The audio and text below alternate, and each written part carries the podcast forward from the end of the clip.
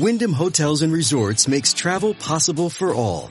Whether it's the long haulers looking for a great cup of coffee, a roomier rest for the on a whim road trippers, or a place to make summer memories with the whole family. No matter who you are, where you're going, or why, with 24 trusted brands to choose from like La Quinta, Days Inn, and Super 8, your Wyndham is waiting. Get the lowest price at wyndhamhotels.com. Restrictions apply. Visit website for more details. The squadron, they called him Bullets, but we call him Greg Kelly. Greg Kelly is on the air on the Red Apple Podcast Network. You know, I think they want a race war in this country. They're just itching for one. Uh, they want us at each other's throats. Who am I talking about? I'm talking about basically, I mean, what? The media, Democrats, Joe Biden, academia, corporate America, putting each uh, us at each other's throats, stirring the pot, stirring the pot like crazy. Ay, ay, ay, ay, ay, you name it. They want to. It's amazing. It, there's an equation, right? There's a little system they use. There's a formula. Uh, white assailant, white victim, not much of a news story unless, well, unless they're really rich or something like that. Okay. Unless they're uh, famous or rich um, uh, or, or, a bunch of um, uh, crazy hillbillies from South Carolina. Remember the Murdaugh, right? That if they can turn it into something sensational, okay. Uh, let's see here. What are the other? What are the other possible uh, combinations? Uh, well, uh, black assailant, white victim. Ooh, that puts the that puts the media at a very awkward situation, and they mm, let's let's just move on, okay? Black assailant, black victim, no brainer. Nobody cares. Totally move on, right? Uh, that's one, that one's easy. However, the holy grail, the jackpot, okay? The jackpot is a white assailant and a black victim. Oh man, is that important. And why is it so important? Because there are all kinds of characters and institutions and, and entities that can enhance their power, prestige, money, uh, likes on social media. I mean, you can get people riled up. You can stir the pot. Let's have some fun, right? Let's keep this, uh, sick race media industrial complex going. Tom Wolfe wrote about this all the way back in 1987. It's been this way for a long, long time, but never has it been so naked and apparent and wow, it's just, well, it's, it's, it's really tragic. It's really tragic. They are ripping this country apart on purpose, on purpose. I've been watching this uh, subway video and that hero Marine. You know, everybody on that subway car knew that this guy was psycho and threatening people. They all saw it. They've said it out loud. And uh, this guy did something. He did not want to become another victim. You know, how many times have we seen videos from the subway where some maniac is doing his thing and then the reaction is, oh boy, nobody did anything. Nobody stood up and said anything. Nobody got in the guy's way. I've seen that. I've seen that a lot. I talked about it last week. I'm crossing the street. My, my first thought was, if I get hit by this guy, no one's going to come and help me. No one's going to come and help. They may take out their cameras and take a picture. Yeah, that's okay. But other than that, I'm on my own. And this guy was so big, I thought, okay, I'm going to have to take a defensive crouch. All right. I'm just going to have to be, I'm going to go into full defense mode. I'm talking fetal position, okay? Not because I was, well, that I thought was really the best, uh, tactic, the best tactic. Anyway, it didn't come to that. It didn't come to that, but I'm watching this stuff, this, uh, News Channel 4, the local news. You guys are worse than anybody else. I mean, talk about stirring the pot. I saw three minutes yesterday, three minutes on this thing, and not one mention about Jordan Neely's criminal past 41 arrests. That's a big problem. Now they talk about his mental health issues. Well, like it's, uh, I don't know, like he had COVID, like it's just something he caught or his mother got hurt and therefore this is like an excuse. And he's, it's portrayed completely sympathetically. I've got, I've got, uh, sympathy for people with uh, medical problems. Yeah. At, at, and mental problems at some point. But in the heat of the moment, and you don't have time when you're telling a story and, you know, the mainstream media, they only get 90 seconds, 180 seconds. They don't get that much time. And to go on and on about uh, he did not get the mental health care that he needed and the system failed him. How the hell do you guys know any of that? Oh, by the way, you don't. You don't. You go find the guy's grandfather who said, oh, he didn't hurt anybody. Well, he, the grandfather wasn't on the train. The grandfather wasn't there. So Mr. Penny, this guy, by the way, he's not a Marine anymore. There's no doubt in my mind. He's on inactive reserve or something like that. You can't have, but I like the guy. And I actually am not 100% sure that this is a chokehold. What are you talking about? It's not a chokehold. Well, I see it more of an upper body restraint maneuver, restraint maneuver, holding the guy by the, uh, the torso. And when you do have somebody in a chokehold, you're not choking him the entire time. As you can see, the guy at one point is talking, he's breathing, his eyes are open. It's not like he's being strangled. That's a totally different thing. You'd see the guy's tongue pop out, you see his eyeballs pop out, his face would change color, it'd be all kinds of clues. He was, he was restraining him and it was an effective. I, and I, I, people are coming up to me, Greg, you were in the Marine Corps. You know, he should not have used that maneuver. What do you mean? He's not a trained law enforcement person. He did whatever he could. He did whatever he could. And oh, by the way, where the hell were the cops? Now, Eric Adams is saying they got there in six minutes. I do not know about that. You know, where, where were the cops? I keep hearing on the news, oh, they, they flooded the cops. They flooded the subways with cops. Did they? Have they? I mean, no one's really running the police department, all right? Nice lady in charge, but no one's really in charge of the police department. That is a huge, complex um, uh, operation, and you got to be good. You got to be hands on. You got to be detail oriented. You got to roll up your sleeves. Somebody I once, somebody I know once said, "You either run the police department or the police department runs you." Okay, and uh, seems like uh, we don't have anybody in charge. We don't. We don't. We don't. So I, I, why is that important, actually? Because how long did it take for the cops to get there? Well, if this guy put him in a chokehold, let's call it a chokehold, and I I've heard varying estimates, 15 minutes, 6 minutes, 2 minutes, whatever. Um, he probably didn't want to keep him in a chokehold all that long. He thought the cops were coming. Call the cops. There were like four or five, half dozen 911 calls. So the man's name, uh, who just might be arrested in all this to appease the savages out there. The AOCs, the Jamal Bowmans, the Jamie Raskins of the world, right? The silly members of Congress who just shoot their mouths off because it's good for whatever. I mean, staying relevant, social media. I mean, they're just, people are just performing roles at this point. Where is the sense of fairness? Why is the media coming in and throwing gasoline on the fire? And how about those people who jumped on the tracks? Did you see it over the weekend? A bunch of people, they, they took a time out from brunch and then they went to the Lafayette Broadway train tracks and jumped on the tracks as if this is going to help anybody. Endanger their own lives. Oh, by the way, that third rail is still electrified, right? The third rail right next to, I, I would not go on those tracks no matter what. And oh, by the way, I would probably not protest. I would probably not. Pro- I mean, when you protest, to me, you're sending a signal. Everything is good in your life. Everything is so straightened out that you can, you can get into somebody else's face and tell them to change. You're going to tell them to change. You're going to tell society to change. Well, what about the, uh, just looking at some of these characters, I'm, I'm guessing they don't have it all worked out. They don't have it all going on. Okay. They're a little bit, uh, uh they're, they're a little on edge they're on the edge of society in a way, but they're going to go and jump on the train tracks and demand change. And it was portrayed rather sympathetically. It was like, okay, no big deal. Yeah, they're, they're calling for justice. I heard that a lot, especially on NBC4. A call for justice. A call for Jordan. A prayer for Jordan Neely and a call for justice. People gathered to remember Jordan Neely. Who the hell knew him? Who knew him? His family? I, all these strangers are gathering to remember Jordan Neely. I think it was a long time since his Michael Jackson days. Oh, by the way, right?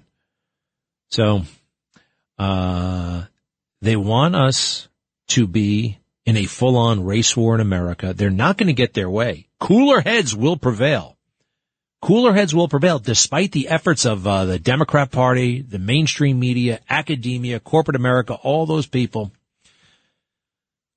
It's it's really, I, I thought we got past all of this. Barack Obama, hey, thanks for nothing. How's he enjoying his billions? The first post-racial president, right? No, no, he gave rise to so much of this stuff because instead of being the healer that he could have been and the guy who could have spoken uncomfortable truths, he got afraid of Jesse Jackson who threatened to cut his testicles off. So he leaves it to, well, he leaves it to Newsmax. He leaves it to me. I mean, it's like, you'd be surprised how people are not like, like, did you get in trouble for what you said? What do you mean? Well, I mean, it just, what you said was, it seems so true. Well, yeah, but you can't say that. I said, you know what? Um, I'm glad I'm not in your world. I'm glad, I'm, and I'm glad I'm in this world. I'm glad where whatever the hell happened to me over the years and all this stuff, the good and the bad and the ugly and, uh, and all the good stuff I did, some of the bad stuff I, you know, just made me the person who I am and put me in this position where I can say, sorry, that person's not a white supremacist in Texas. I don't believe you. I do not believe you. The shooter in Allen, Texas, you are lying to all of us. A day goes by. He is, his, this guy is Hispanic. All right. And oh, by the way, the tattoos on his hand and chest and neck suggest he's in, uh, well, criminal gangs.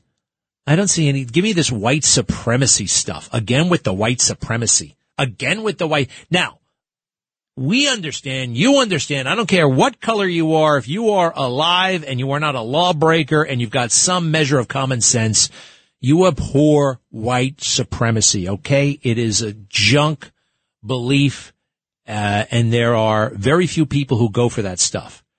I guess the skinheads, most of them are in jail, and the others are in the woods.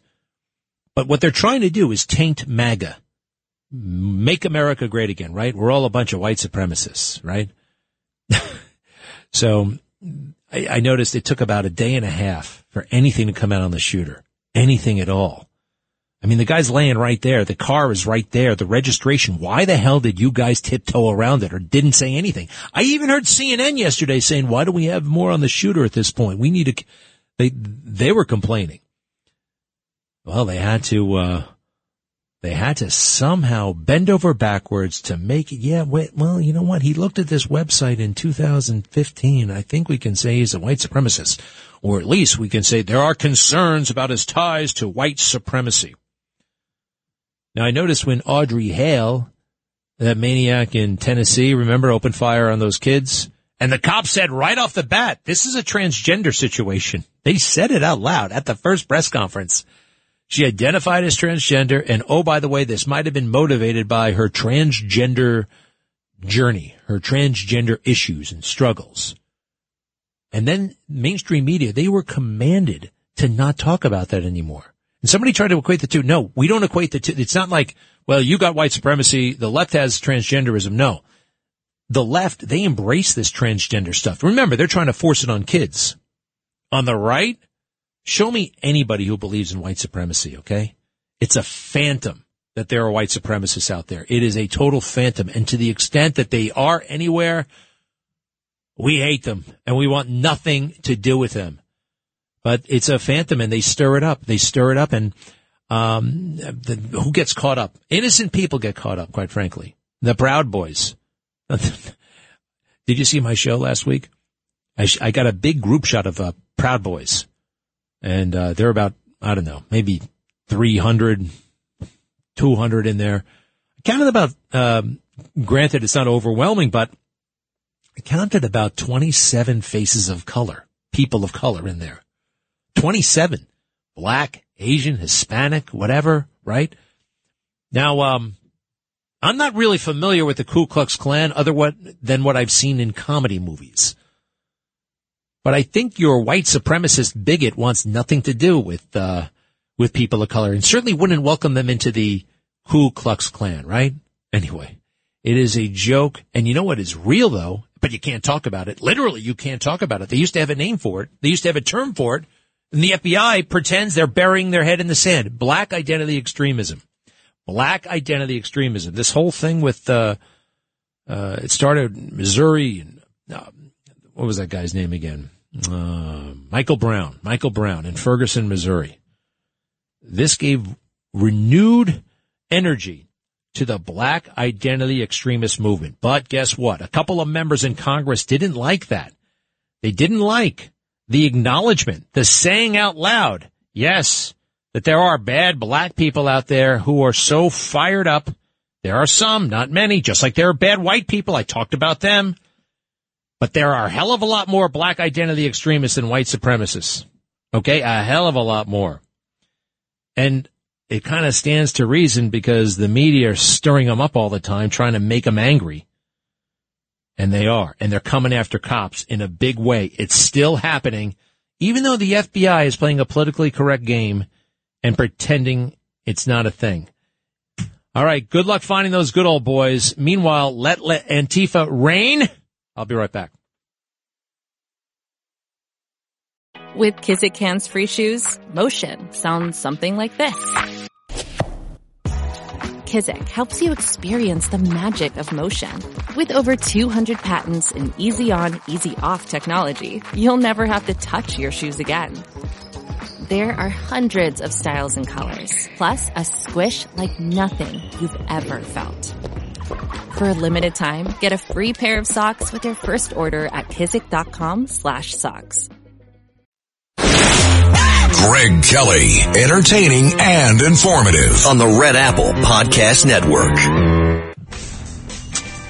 Hey, did you hear John Roland died from Channel 5? John Roland, legendary guy, uh, anchoring that 10 o'clock news.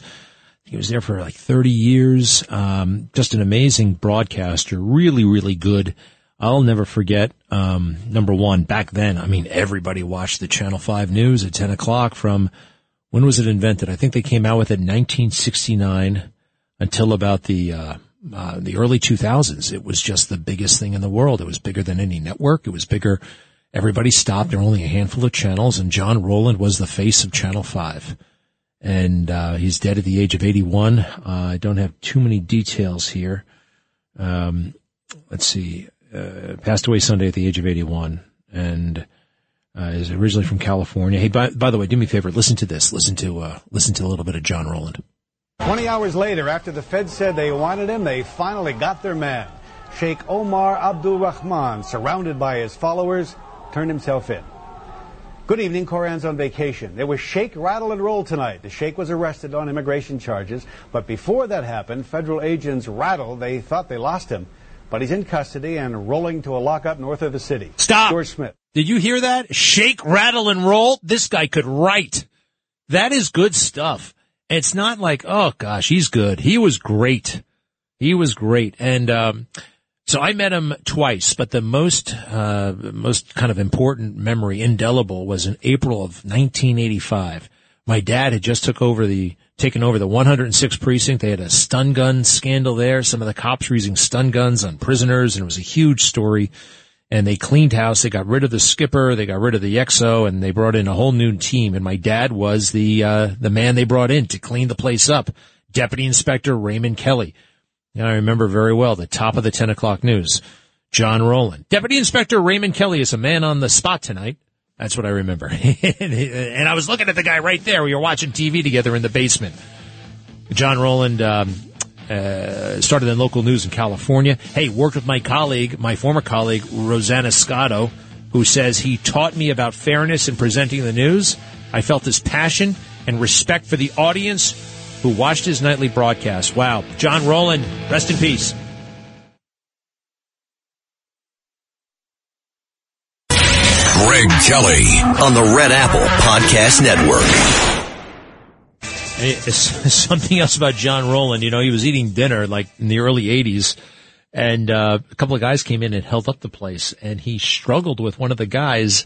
The guy, the robber, got shot in the leg. I think maybe by John Roland himself. And then John got injured. He got hit in the head. I remember reading about this a couple of years ago.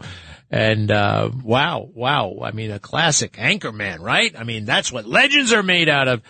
It's interesting that um, not many people have held that job of 10 p.m. anchorman, and that's when I actually found out about that. I had that job, you know, for about six months. Uh, was not the job for me.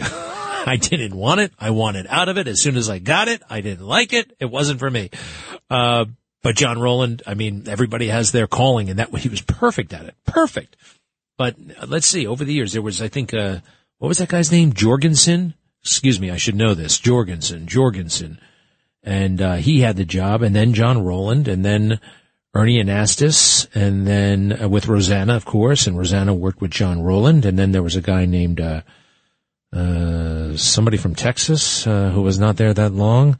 Steve Lacy does it now. I mean, it's, I think you could count on five fingers how many people have had that, at least on the male side, at least on the male side. Uh, I, I, uh, Alexander, of course, was there. Rosanna Scotto, amazing. But, uh, John Roland. Oh, and I met him once in Elaine's. That's where they hung out. And, uh, everybody knew the local news crew. I mean, seriously, right now, tell me, tell me, be honest. Who hosts the, uh, well, is there a 10 o'clock news on Channel 11? I don't even know. Is there, there an anchor man on Channel 11? I, I don't know. I know Maurice Dubois. I think I, I, saw him recently, so I know he's there. Uh, Chuck Scarborough is still at Channel 4, but he doesn't do the 11 o'clock news. Who are those people? Good luck. Get back to me, right? Nobody knows who these people are. It's not their fault. It's just that there are 10 million uh, channels now. And that's the way it is. And that's the way it is. Who used to say that? Who used to say that? Walter Cronkite. Wobot. Well, I didn't know the man. I would have nothing to say. Do you know? I mean, my goodness gracious. Some of these news people are, it's totally over the top. Totally over the top. Do you know when, uh, Walter Cronkite died, they had two presidents.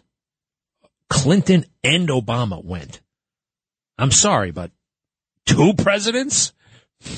Do you know when Tim Russert died, they took it live as if the Pope had died, as if a head of state had died? It's all a little bit much, right? The media is so in love with themselves. So in love with themselves. Now, I, am talking about John Roland. I think it's appropriate, right? We all knew him as New Yorkers, but I mean, we're not going to have, uh, we're not going to have a, a morning parade tomorrow, right? With a riderless, uh, uh, horse, right? In, in front of the caisson. He's not going to lie in state. He's a great New Yorker. He's one of us. Although he did die in Florida. He went down there to uh, retire. Good for him, of course. Um, yeah, and here's something else. It's another reminder. I got a note from him during the 2020 stuff when Newsmax was really making a name for itself. When we were really started to break out. It was great to hear. I should actually try to track it down. It was so good to hear from him. And uh, I wrote him back, but I always wanted to have a follow up conversation. You know what I mean? Procrastination. Procrastination. You know, I'm going to do that someday. Eh, someday we'll do that. Well, someday, as Tony Robbins once said, is a road that leads to a town called nowhere. I think that's pretty good. All right, let's try, let's try Bob in Queens. Hey, Greg.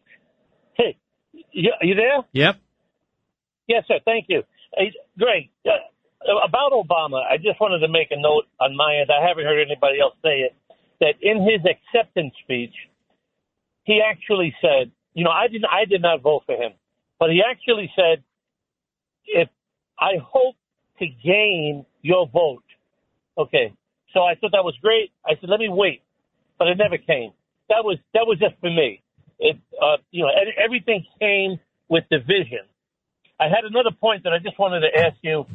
You know, with with Trump being, you know, uh, with all of these lawsuits and everything coming from different angles, is it possible to connect them all and have him uh, have the person who's looking to make another case against him a frivolous lawsuit? Because you and I both know they're going to keep coming. Well, wait, I don't understand. Wait, wait. What is your question about? If, Yes, we know that there are a bunch of frivolous lawsuits. You want to what? What do you want to do with those lawsuits? Yeah, but can he can he can he collect? Can can he actually get his lawyers paid when when he wins the case?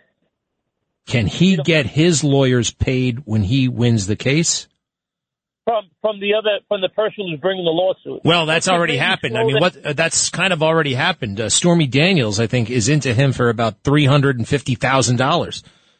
Uh, that, that sometimes happens. And so, yeah, that, that can happen.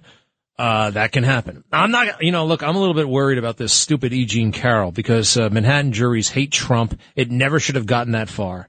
And it's a total travesty that it did. And I guess closing arguments are going to happen. The jury, and by the way, it's mostly a defamation trial. The whole thing is ridiculous. Hey, at least Trump called it out. At least Trump, let me see here. He actually told the woman to her face that you stink. This is during the deposition last fall. They played it in, uh, they played it during the trial. Cut 25, please. Cut 25. You know it's not true, too. You're a political operative also. You're, disgra- you're a disgrace. But she's accusing me, and so are you, of rape, and it never took place. You know, it is the ugliest thing you can accuse somebody of, one of them, and Donald Trump, you know, responds, you know, he, he's insulting at times. And like, I think he says this, he's got the right to be insulting. Cut 23.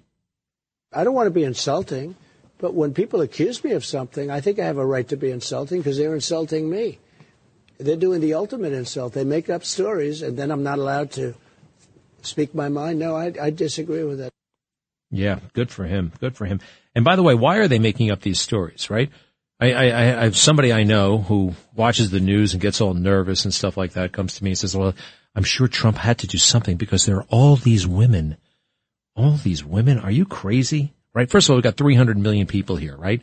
You are the most famous person in the world. You don't think a couple of crazy people are going to come staggering out? Hey, isn't it true that every time there's a major crime that the police get a bunch of phone calls of people confessing? They do actually, right? That happens all the time. People love to confess to crimes that they didn't uh, commit. People are capable of making up all kinds of stuff. But these folks, they think they've got the, you know, God is on their side or something like that because Donald Trump represents an existential threat. Existential. This is, uh, I don't know what he calls himself. Public intellectual Sam Harris. He says Donald Trump is like a asteroid coming to hit Earth and you got to do anything you can to stop it. Cut 26. You know, if, if it's like, if there, if there was an asteroid hurtling toward Earth and, and we got in a room together with all of our friends and had a conversation about what we could do to deflect its course, right? Is that a conspiracy? You know, like some of that conversation would be in public, some of it would be in private.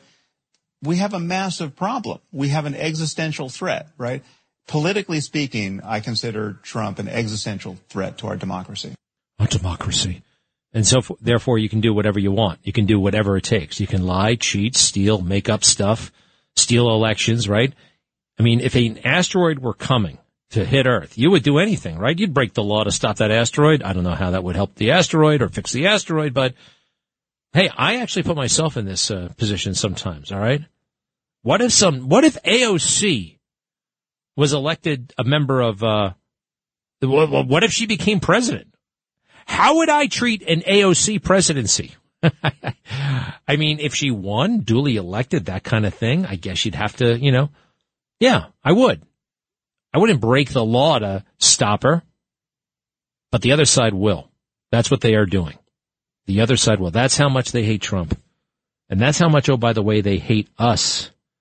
They, um, they really despise us. They really look down on us. Um, what else is going on? So did you see that guy in Texas who ran over all those people? This is one of the goriest things I've ever seen. And I've been to, I've been to war. I saw this, uh, the immediate aftermath. All these videos that I unfortunately saw have now been deleted from Twitter. But there were, I mean, and have you ever seen an amputee 30 seconds after he got his leg, uh, severed? That was on the tape. Hands, limbs all over the place some uh, crazy guy in a Range Rover uh, plowed into about a dozen people. And it's just horrific to watch. Really, really bad stuff. Now, oh, by the way, I did see he happens to be Hispanic and uh, not exactly sure if he was born here or not. Uh, but guess what? There may be white supremacy ties. He might be a neo. I don't know that. Diego, can we talk here? All right. Now, you happen to be, uh, Hispanic, Latino, right? Um, is it possible for a, a, Hispanic person to be a white supremacist? Mm, I don't know about that, but it is possible for a Latino to be anti-black, if that makes sense, because uh, Mexico is unfortunately a very racist country against uh, against black people. Is that right?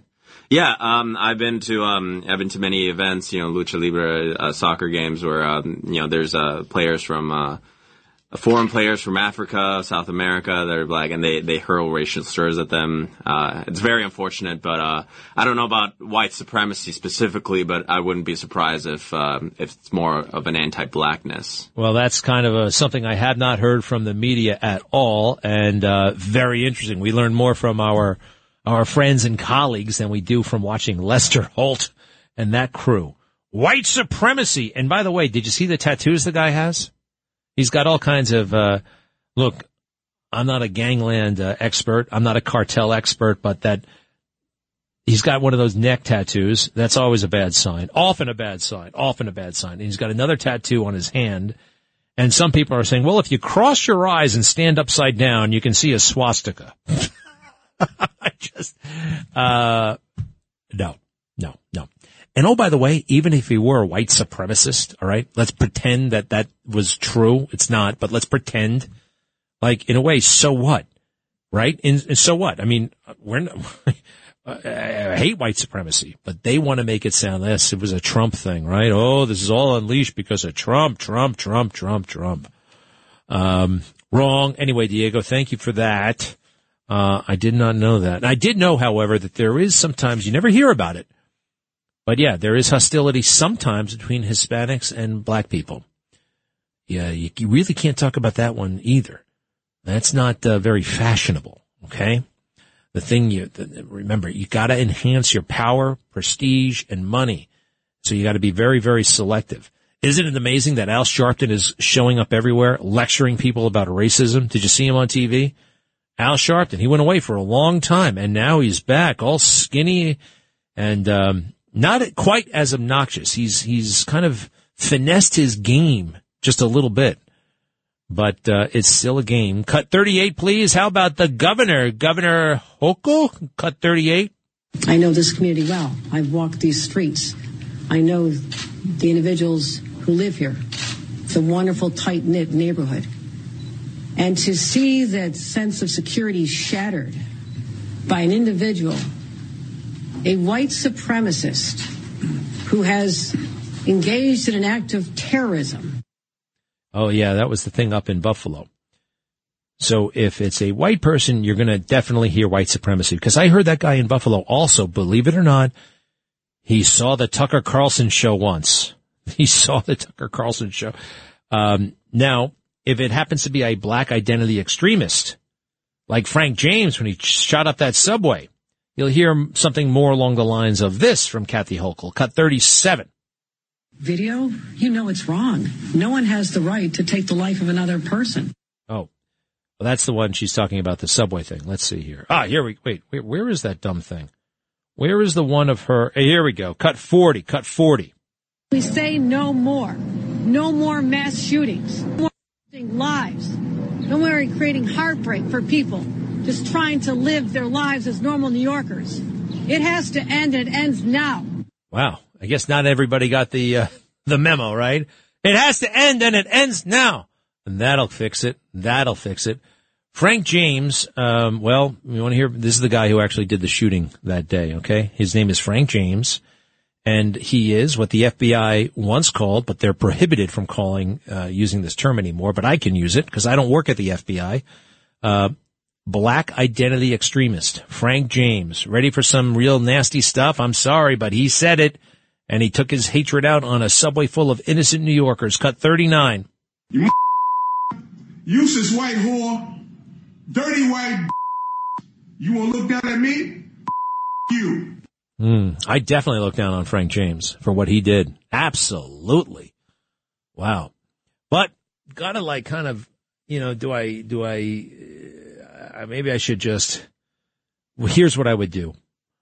I would take three years off his 1,000 years prison sentence because Frank James probably consumed a lot of media. You just walk around, right? And the media tries to make you convinced that white people are racist, that the whole damn system, critical race theory says, right? The whole damn system is inherently racist. All of it.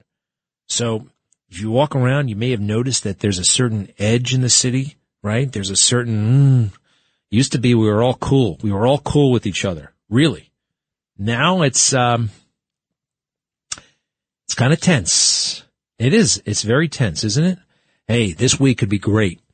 Keep an eye out for this. Congressman Jim Comer of the House Oversight Committee. This guy, did you see him on uh, Maria Bartiromo yesterday? He's got the goods on Joe Biden. Oh yeah. I mean, he's getting bolder and bolder. I think he's got the evidence. Apparently they got this document. It says that Joe Biden, it alleges that Joe Biden was doing favors for foreign governments when he was vice president and he was doing it for money. Millions and millions and millions of dollars were coming into, uh, various weirdo LLCs set up by Hunter Biden. He's in trouble. Oh, I will reiterate, he will not be president one year from now. Joe Biden, his days are numbered. Less than a year to go. I'll be back.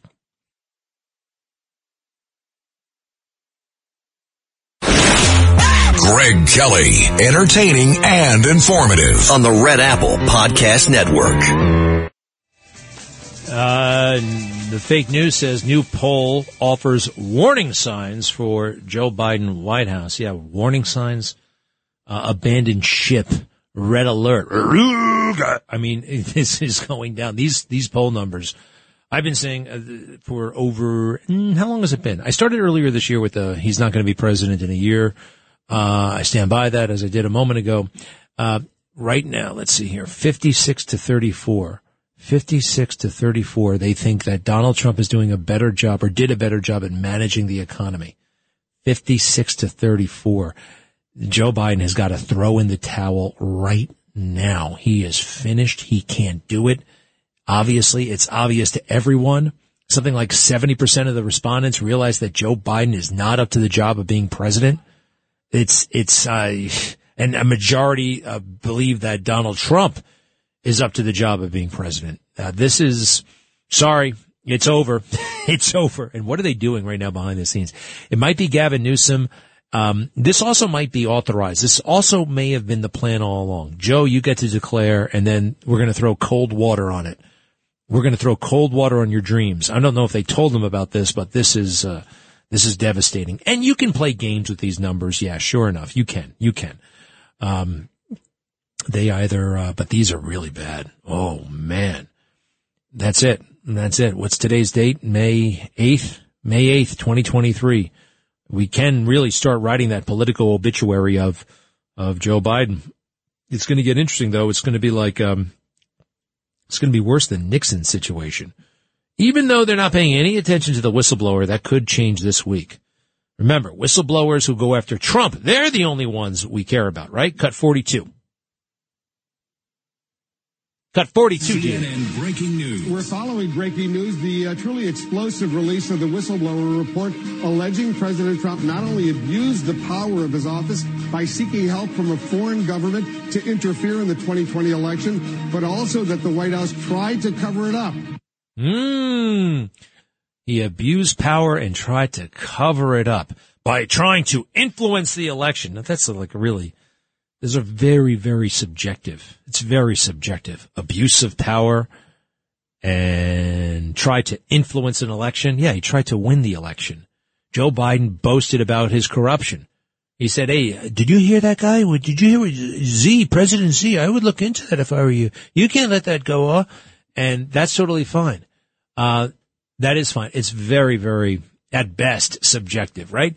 Whereas with Joe Biden, my goodness gracious, the allegation that he was getting money, cash from foreign countries, and then in his position as vice president was screwing around with American policy. That's a crime. That's impeachable. That is a high crime and misdemeanor, right? Oh, there's the music again. Okay. All right. Hey, Roger, very quickly, what's up? Roger? Hey, Go ahead, very quick. Okay, um, just I was the one that originally called on Friday night to Curtis regarding the. I don't believe you were the one who called Curtis on Friday night. Thank you.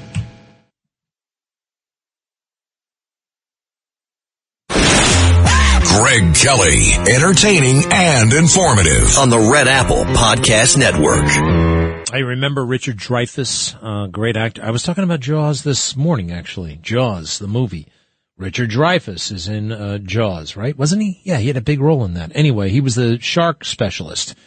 The guy is saying some amazing stuff about the current woke moment that we're all uh, kind of going through, no matter what your color is, and uh, it's an interesting perspective that you don't hear very much from uh, Hollywood. And is he really Hollywood anymore? Hasn't he kind of been ostracized? I think he got mini me too'd. He got mini me too'd about something.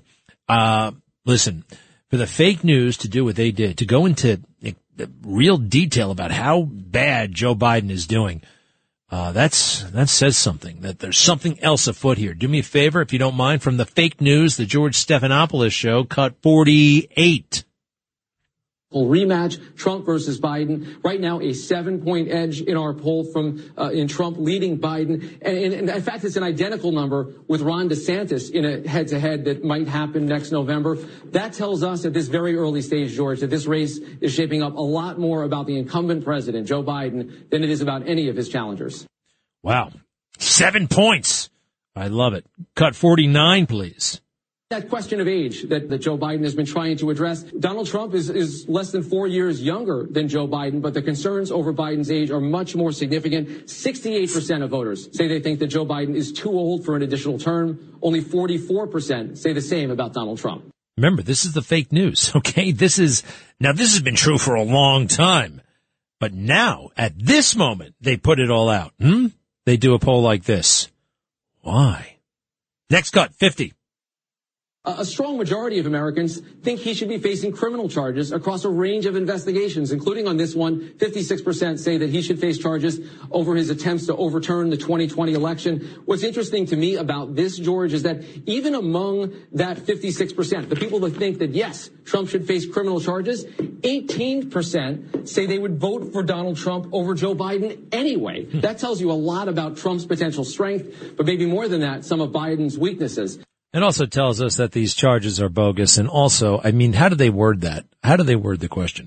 Do you think Donald Trump should face responsibility for his crimes? Oh, uh, yeah, crimes are bad. Responsibility. Yeah. They can play all kinds of games. Now, George Stephanopoulos is the host of the weekend show. I guess he showed up. He blows it off most weekends. And he's on Good Morning America for some strange reason. Why? He just sits there. I have no idea. Uh, and let's see here. This is him. Does, does this sound like a guy who doesn't know America or what? Cut 51.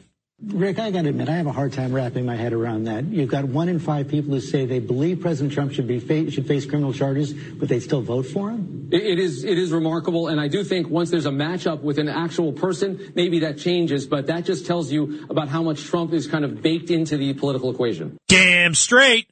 Uh, cut fifty-two, please.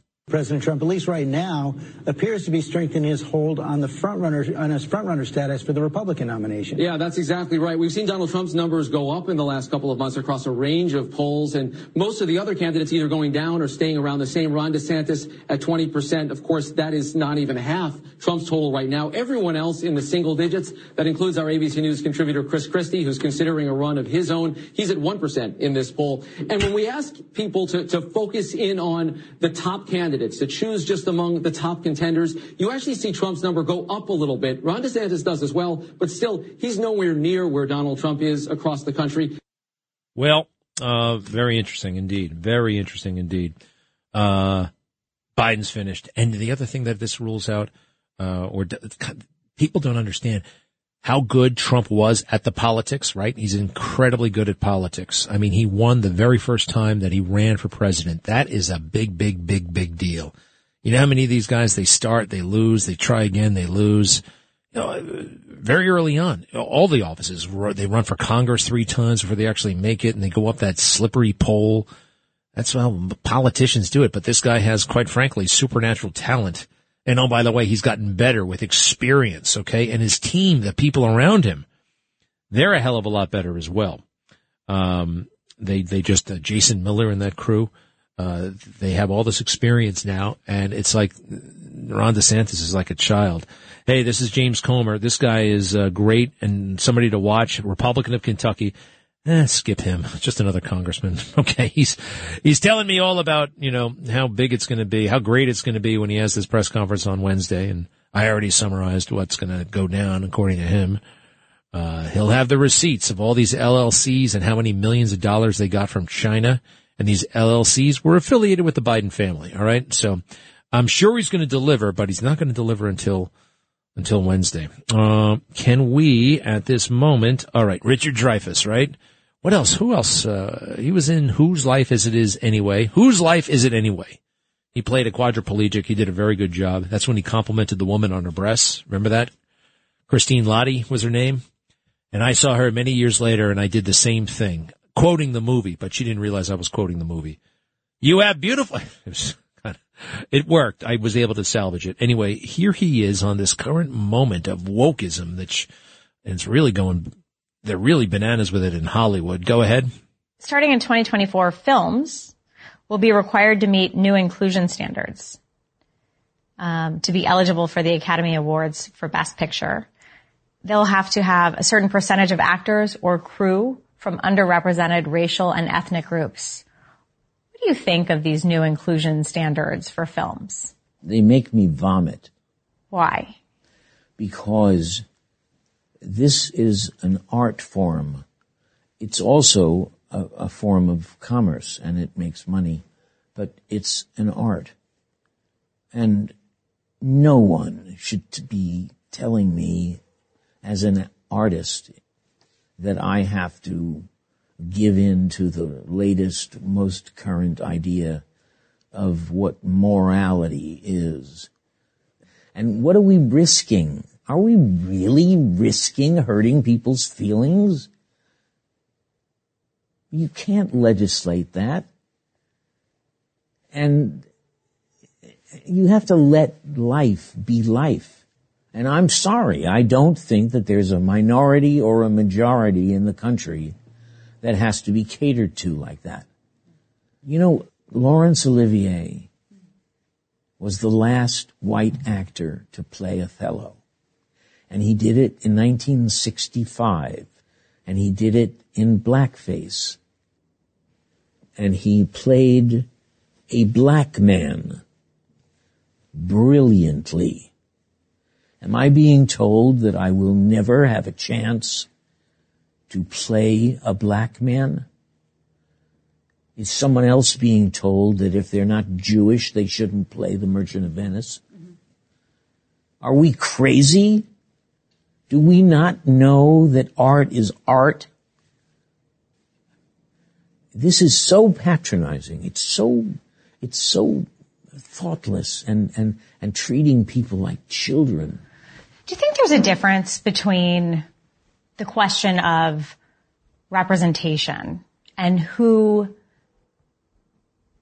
is allowed to represent other groups? For example, as you said, somebody representing the Merchant of Venice. And the case of blackface explicitly in this country, given the history of slavery and the sensitivities around black racism. Do you think there's a, a difference between those? There shouldn't be. Why? Because it's patronizing. Because it says that we're so fragile that we don't, can't have our, our feelings hurt. We have to anticipate having our, our feelings hurt, our children's feelings. We don't know how to stand up and and bop the bully in the face. All right. Good stuff out of Richard Dreyfuss. Uh, except for the part where he's talking about blackface. I mean, I, I, I kind of get that. I get we don't do blackface anymore.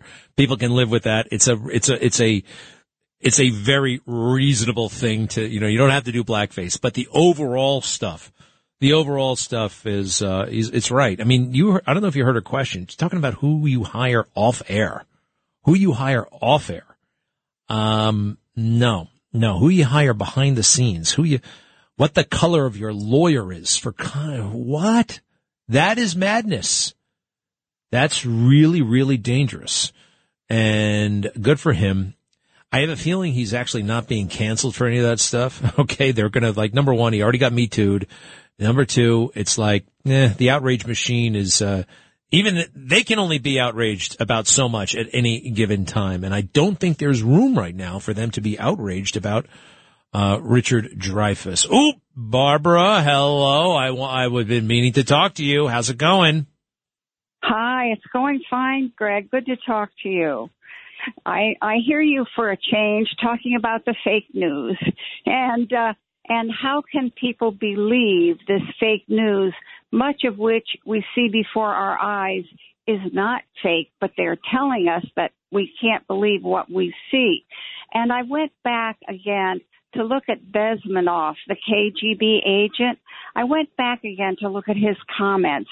And again and again, he says that we were, for three generations, we were allowing our children to be taught the ideals of countries other than ours, governments other than ours, with no offsetting strong teaching of American values and American history. And he says once these people have 15 to 20 years of this put into their brains, pounded into their skulls, that person is incapable of seeing the truth.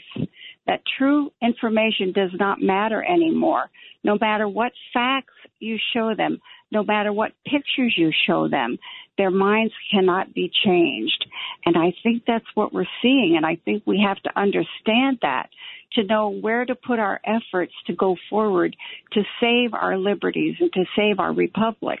So, uh, all right, efforts to go forward, efforts to go forward. A couple of things I've been, uh, I'm going to ramp this up a little bit, but I don't know about you, but look, I'm not drinking diet soda anymore. I'm not engaging woke companies anymore. I'm not watching Netflix. I'm really avoiding the cell phone to the extent that I can. I'm uh, upping the writing of the letters. Uh, I want to live in the moment. I don't want to uh, eat their terrible products. I don't want to drink their terrible products. I don't want to uh, waste time on their highly addictive yet damaging content. Uh, these are some things we can do. And I also, and I alluded to this and I think you followed up with me and I'll tell you what I'm thinking. Like we have to know our rights. We have to know our rights because they are going to take them away. I do remember once in the Marine Corps, I had to go to a, um, an office. It was called the Aircraft Transfer Office, right? And I had to transfer an aircraft, right?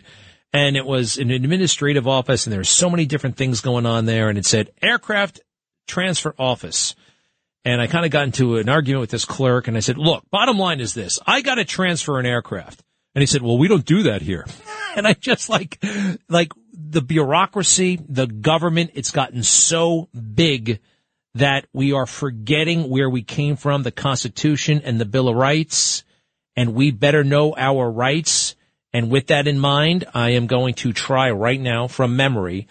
And this is not, look, this is elementary, whatever, but can you, can anybody recite? I know you can, Barbara, but most people can't recite the, uh, the First Amendment wrote by, uh, and they even can't name, hey, Diego, not to put you on the spot, okay? What rights are mentioned in the First Amendment?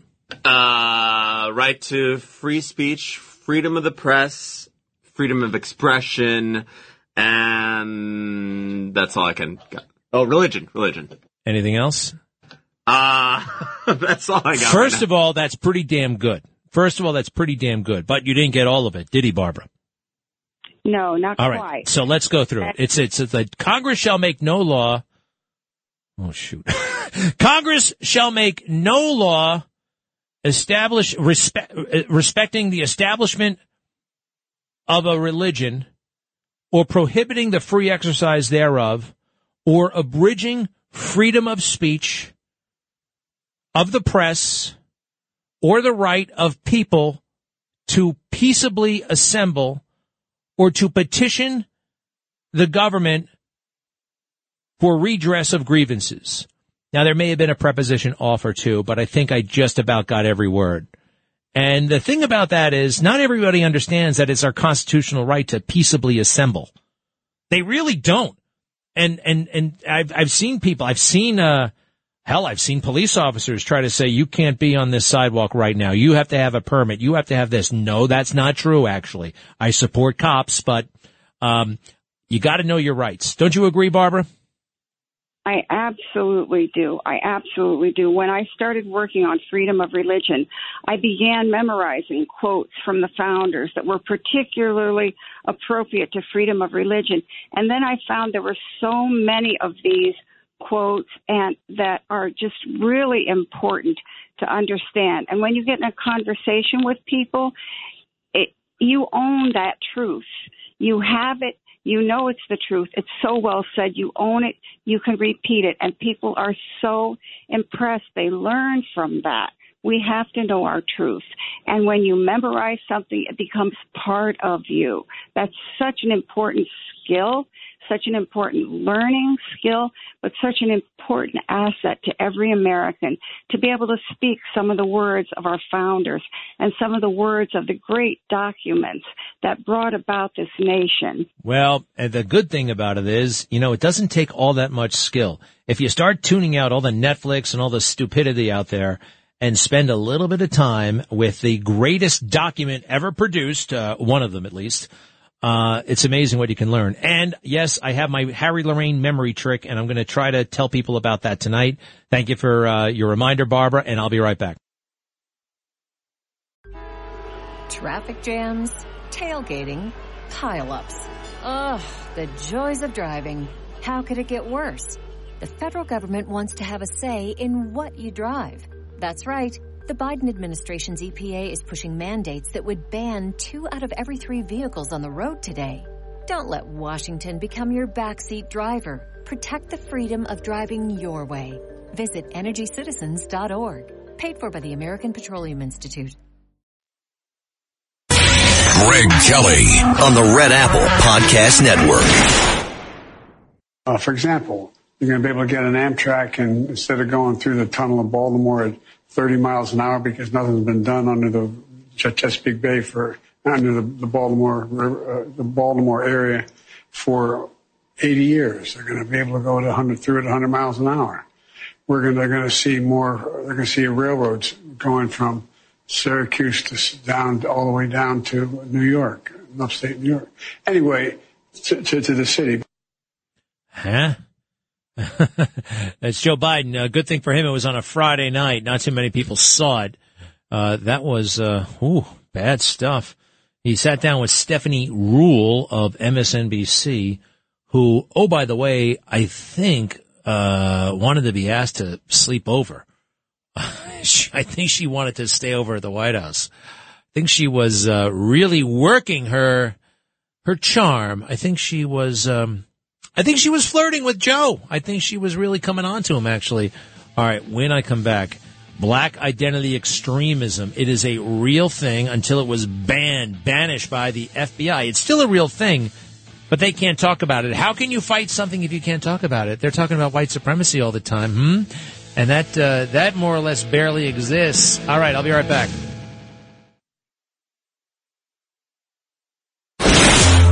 Greg Kelly, entertaining and informative on the Red Apple Podcast Network. So back when the FBI, just before it was completely, when completely and totally corrupt, it was damn near there, but they still had the professionals. They put out a pretty, um, pretty authoritative report full of common sense and data and analysis. Black identity extremists likely motivated to target law enforcement officers. Uh, and we've seen this, right? The, uh, this is the executive summary right here. The FBI assesses it is very likely black identity extremists, BIE, perceptions of police brutality against African Americans spurred an increase in premeditated, retaliatory, lethal violence against law enforcement and will very likely serve as a justification for such violence. The FBI uh, the FBI assess it is very likely this increase began following the 9 August 2014 shooting of Michael Brown in Ferguson, Missouri, and the subsequent grand jury November 2014 declination to indict the police officers involved. The FBI assesses it is very likely incidents of alleged police abuse against African Americans since then have continued to feed the resurgence in ideologically motivated violent criminal activity within the BIE movement. The FBI assesses it is very likely some BIEs are influenced by a mix of anti-authoritarian, Moorish sovereign citizen ideology and BIE ideology. Yeah, Moorish sovereign citizen. There's no such thing as a country. Hmm. The FBI has high confidence in these assessments based on a history of violent incidents attributed to individuals who acted on behalf of their ideological beliefs, documented in FBI investigations and other law enforcement and open source reporting. The FBI makes this judgment with the key assumption the recent incidents are ideologically motivated. Um, this is spot on. Spot on. Let's see here. Um, and they've been warning people about this. Warning. The FBI judges it is very likely BIE perceptions of police brutality against African Americans have become organizing drivers for the BIE movement since 2014, resulting in a spike of BIEs intentionally targeting law enforcement with violence. In all, six targeted attacks since 2014. The FBI assesses it is very likely the BIE suspects acted in retaliation for perceived past police brutality incidents. Oh, by the way, fueled by the mainstream media. Even though five of these attacks occurred following controversial police shootings of African Americans by white police officers, BIE targeting of officers was not in every incident based on their specific race. Now that is interesting, uh, because a lot of the officers, for instance, uh, Wenjian Liu and Rafael Ramos, who remembers that? Do you remember Eric Garner, right? I'm, I'm sorry. I say this with respect, but the fat ass who died, right? Remember that? I'm sorry, but he was a criminal, okay? He was uh, not a good guy. He did not deserve to die. I wish he had lived to be a hundred. I wish he had taken care of himself. I also wish that he complied. He could have lived to be a hundred. Probably not given his uh, severe health issues, but he did not die because of those cops. And a grand jury saw it that way, and inspired, incited, maybe even by the mainstream media, Democrats, Bill De Blasio waxing on about his son Dante and what he had to tell Dante what to do when he saw cops because cops posed such a threat to Dante. The city erupted in violence, riots, really, really bad stuff. And some nut job on uh, in Maryland sees all this on TV, is totally dissatisfied with his own life, is really angry about a lot of different things, happens to be black, jumps in his vehicle, says, I'm going to be putting wings on pigs today, drives up to Brooklyn, finds the first police car he can find, and he shoots the cops inside. Just cops. That's all he wanted. Probably preferred white cops. Just so happened he killed a Hispanic cop and an Asian cop. Wenjian Liu and Rafael Ramos. Heroes. You know, if Bill de Blasio didn't say what he said, I think those cops would be alive right now. It's amazing. It's amazing, actually, that he got away with that that he was never held accountable for those horrible words. Horrible. You know, you say uh, Donald Trump in January 6th, uh, that's this in the middle of it, inciting a riot. The riot had already started and he's throwing salt on the wounds.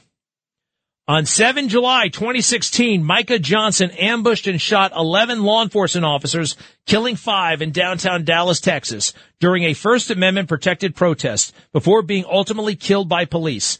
The five deceased officers were white. The planned public event was protesting recent officer involved shootings of African Americans in Louisiana and Minnesota. Based on Johnson's journal writings and statements to police, he appeared to have been influenced by BIE ideology. This is real stuff. It exists. But Cory Booker and Karen Bass and other members of the Congressional Black Caucus said, you can't talk like that. So elite, elite people who happen to be black, who happen to have all kinds of security, right? Say, you can't talk like that. It offends us. Well, I think those bullets are pretty offensive to those officers, huh? When they were shot and killed. This happens. This is real our FBI. Hey, God bless Vivek. Vivek Ramaswamy wants to do away with the whole damn thing, and we should. There's no business, no business. What else happened in this Joe Biden interview, by the way? Uh, let's see here. Cut 19, please. Cut, uh, no, I don't want to hear that. We already heard the gibberish. Let's try cut 18. Why would an 82 year old Joe Biden be the right person for the most important job in the world? Because I've acquired a hell of a lot of wisdom. I know more than the vast majority of people. I'm more experienced than anybody's ever run for the office. And I think I've proven myself to be honorable as well as also effective. Honorable. Well, that's, uh, that's more arrogance than anything else. Didn't you say he has a lot more wisdom than anybody else? uh, what's going to happen tomorrow at the debt ceiling hearing? Oh boy, I can't stand this debt ceiling stuff. I really can't. Um, it's, there has to come a time though, we have to have a talk about the $10 million for this, that, and the other thing, or the $200 million for this, that, and the other thing. You know, Chuck Schumer, um, is, uh, got $10 million for the hip hop museum. Hip hop. Hip hop. Yeah, hip hop. Music, right? Is the movement. Wait, no, hip is the knowledge. Hop is the movement, I think. Hip hop. I used to like hip hop back when it was kind of like, you know, not about killing and destruction. And it was for about three minutes. It's about other things.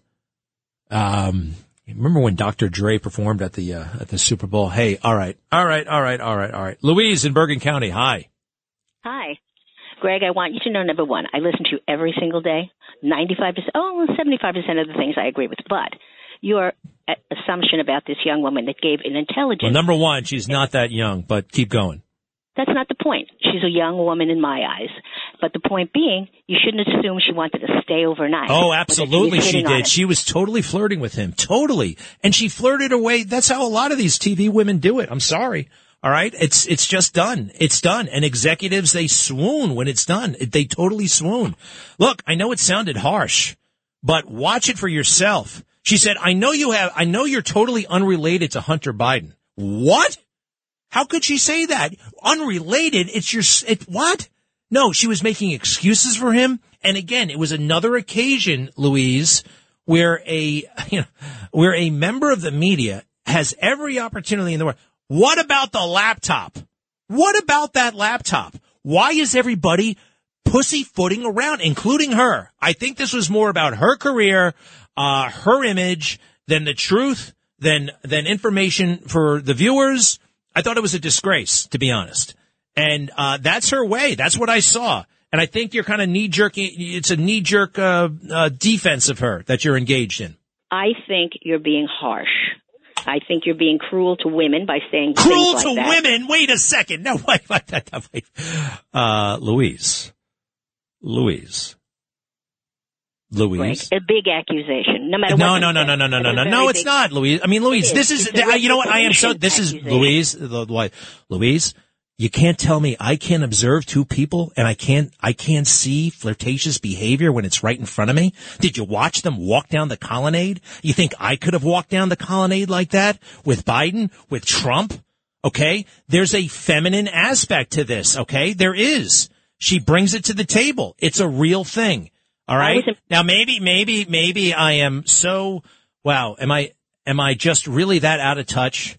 You never, don't you know an attractive woman that has used that to her advantage? You ever encounter that in, in your life, Louise? You ever see that? You ever see somebody flaunt it, work it? Hmm? Did not. You did not. Well, Louise, where the hell you? It says here officially you're from Bergen County. I don't believe it. I just don't believe it. That's not that far from New York. You see it all the time.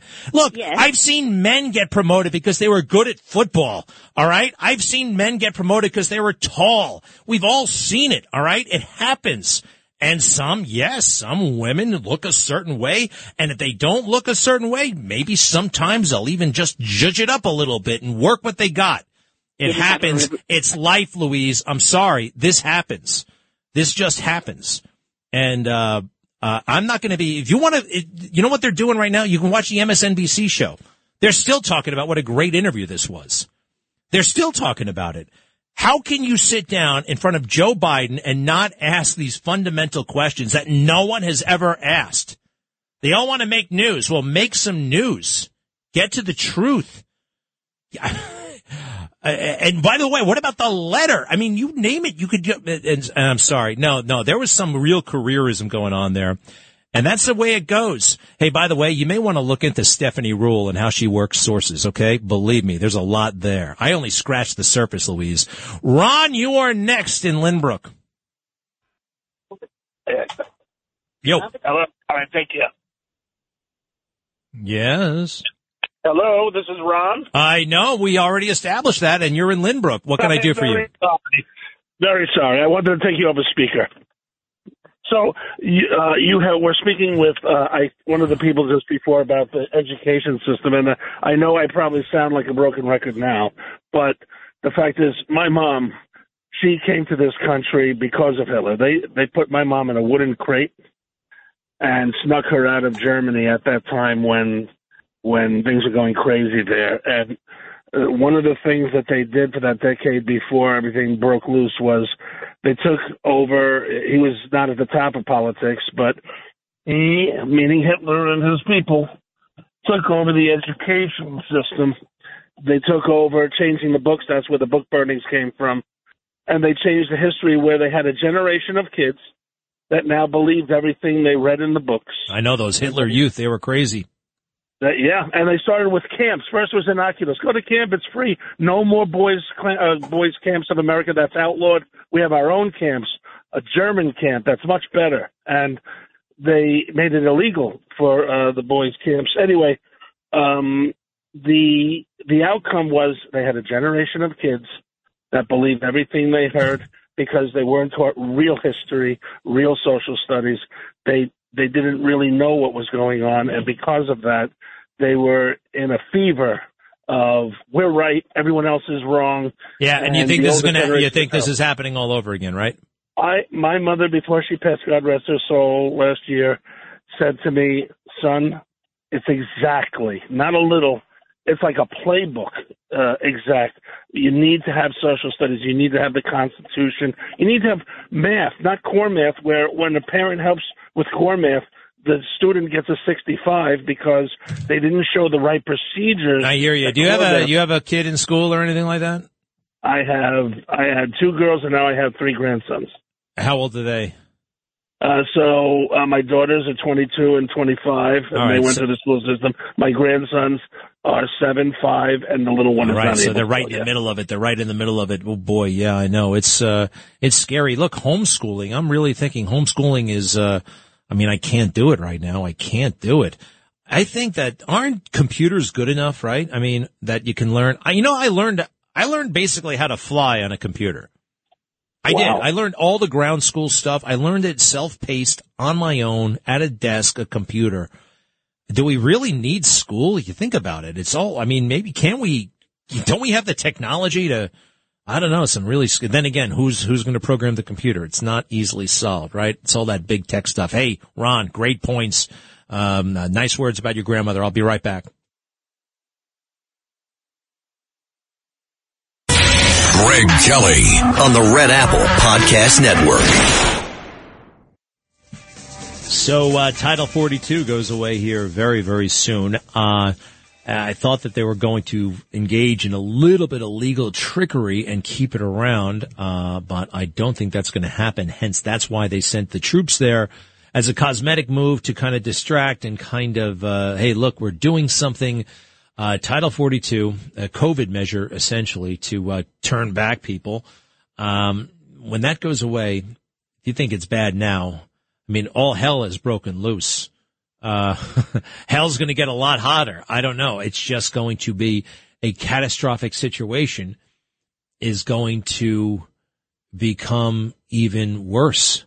It's going to be even worse. What is, what does this mean for the rest of us? What is happening? They really do want to change the country. Oh, by the way, and the inflationary stuff, the inflation right now, um, here's something. It just occurred to me over the weekend, uh, and I was talking to some folks, and it's not crazy, but they want to kill the middle class. They don't want us buying stuff. They don't want us uh, having capital. They want us subservient. They want us reliant on the government. They want us not driving. Uh, that's the climate change thing, and they will be powerful and we will be weak. And that's one of the reasons why, and with very, very few assets, one of the reasons why we got to read that constitution We have got to inhale that Constitution, end the Bill of Rights. Nobody has an excuse to not know those things backwards and forwards, okay? I see people, they watch The Crown on Netflix. Okay, forget The Crown. Forget some show about some country we left a long time ago. I want to know what the hell the Second Amendment says, verbatim. All right? Now let me see if I can do that. And I'm not looking at anything, okay? Let me see here. Oh boy. This is, a, it should be easy. It should be easy. A well-regulated militia necessary for the security of the state. The right to keep and bear arms shall not be infringed. Pretty much, right? Pretty much. Let me try that again. The, um, I gotta them. A well-regulated militia being necessary to the security of the state, the rights of the people to keep and bear arms shall not be infringed. Did I get it? What? necessary to the security of, of a free state. You forgot the word free. That's okay. It. All right. Free. Well, that's a big word. We got to get that word free in there. All right. So, uh, one more time. A well-regulated militia being necessary for the security of a free state, the right to keep and bear arms shall not be infringed. Correct? All right. And regarding the Fourth Amendment, and I don't know this uh, verbatim, but I do know this part that it, you basically, um, you cannot be unreasonably searched. Okay. No unreasonable searches. And now are persons, houses, papers, and effects, right? You can't just go in there rummaging for whatever the hell you want to look for. Okay. It's got to be targeted. And uh, the Fourth Amendment is a very important one as well. The Fifth Amendment, the Sixth Amendment. But I want to know all these amendments. I want to know all. Tw- I think there are twenty-seven. I think there are twenty-seven, and it's important. It is. I feel like. And the other day I went looking for some of these, and you know what? You couldn't actually find them right away. Uh, the National Archives, they had the Constitution up, but they did not have the Bill of Rights. You had to go hunting and hunting for. I don't think they want you to know all that stuff and the right of the people to peaceably assemble. You know, on January 6th, there were a lot of people peaceably assembling. And what did they do? They threw a hand grenade into the middle of it all. They threw a stun grenade as the people were exercising their rights. I can't wait. I can't wait until all the truth is known about January 6th. You know, the riot was apparently started, and I, there's evidence that suggests this by the Capitol Police when they threw stun grenades into the crowd of peaceful protesters who were just standing there as is their right. As is their right. Well, it was on Capitol grounds. Well, what is, what is the Capitol? Mount Olympus? It's a Capitol is a public building. It's a municipal building, federal building, municipal. It's a public building. It's not a, it's not a palace. It's not where the king and queen live. You know, they call the, the White House the people's house. Can you just walk up to the White House? No. We understand that. We do. There's a big fence, but there is no real, there's no similar such fencing around the Capitol. For a reason, it's supposed to be accessible. It's supposed to be uh, much more accessible than they have it now. They don't want you coming in there at all. Hey, uh, all right, we're almost out of time. Tony, very quickly. Hi, how are you? Hi, Greg. Thank you. Two minutes. So John Roland was amazing. No nonsense. Loved listening to him at night. Always felt the world was good. And I looked up that in 1988, he did this interview with a homeless woman who had been hospitalized for 88 days in New York City. He took her on and he said, you know, why do you think you're hospitalized? And she said there was nothing wrong with me except I was homeless. And do you know he got suspended for a few days by the American Civil Liberties Union? Yeah, well, they can't. They they can't suspend John Roland, uh, the American Civil Liberties Union. Hey, you're talking about Billie Boggs, I think, right? Is that the homeless woman? Yeah. Billie Boggs. She was a big Channel 5 fan. She used to watch Midday with Bill Boggs. Her name was not Billie Boggs, but that's what she called herself. Hey, yeah, you're right about that, Tony. Many thanks. I'll be back.